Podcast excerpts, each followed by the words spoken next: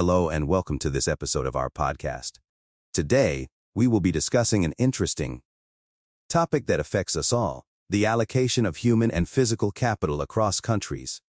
First, let's define what we mean by human and physical capital. Human capital refers to the knowledge, skills, and abilities that people possess and can use to produce goods and services. Physical capital, on the other hand, refers to the tools, equipment, and infrastructure that are used in the production process. Now, why is the allocation of these two types of capital important? Well, it turns out that the way in which human and physical capital are allocated across countries can have a significant impact on global output and efficiency. In other words, if we can reallocate these resources in a more efficient way, we could potentially increase global output and improve the standard of living for people around the world. So, what does the research say about the current allocation of human and physical capital? According to a recent study, there is a significant misallocation of both types of capital across countries. This means that some countries have too much of one type of capital relative to the other, which leads to inefficiencies and lower output. Interestingly, the study found that if we were to reallocate both human and physical capital in a more efficient way, the direction of physical capital flows could be reversed.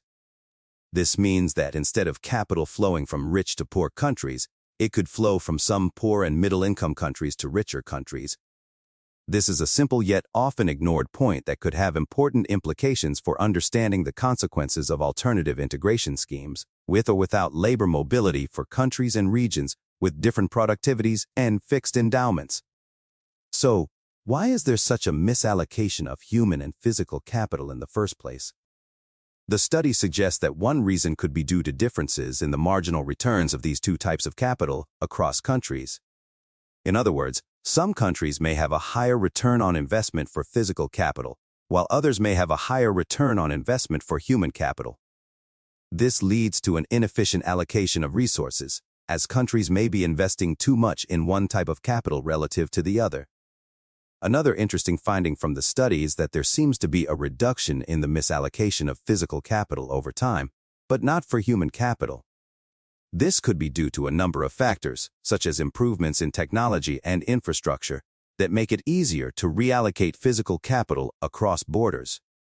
However, the same cannot be said for human capital, as there are often cultural and anti-immigrant resistance that make it difficult for people to move across borders. This means that, even if there is a more efficient allocation of human capital that could potentially increase global output, it may be difficult to achieve in practice. So, what are the potential implications of reallocating human capital for the world income distribution? Well, it's hard to say for sure, as there are many factors at play. However, it's possible that a more efficient allocation of human capital could lead to a more equal distribution of income across countries, as countries with a higher return on investment for human capital would be able to invest more in this area and potentially catch up to richer countries. Overall, the allocation of human and physical capital across countries is an important topic that has significant implications for global output and efficiency. While there are many challenges to achieving a more efficient allocation of these resources, it's clear that there is potential for significant gains if we can find ways to overcome these challenges. Thank you for listening to this episode of our podcast and we hope you learned something new today.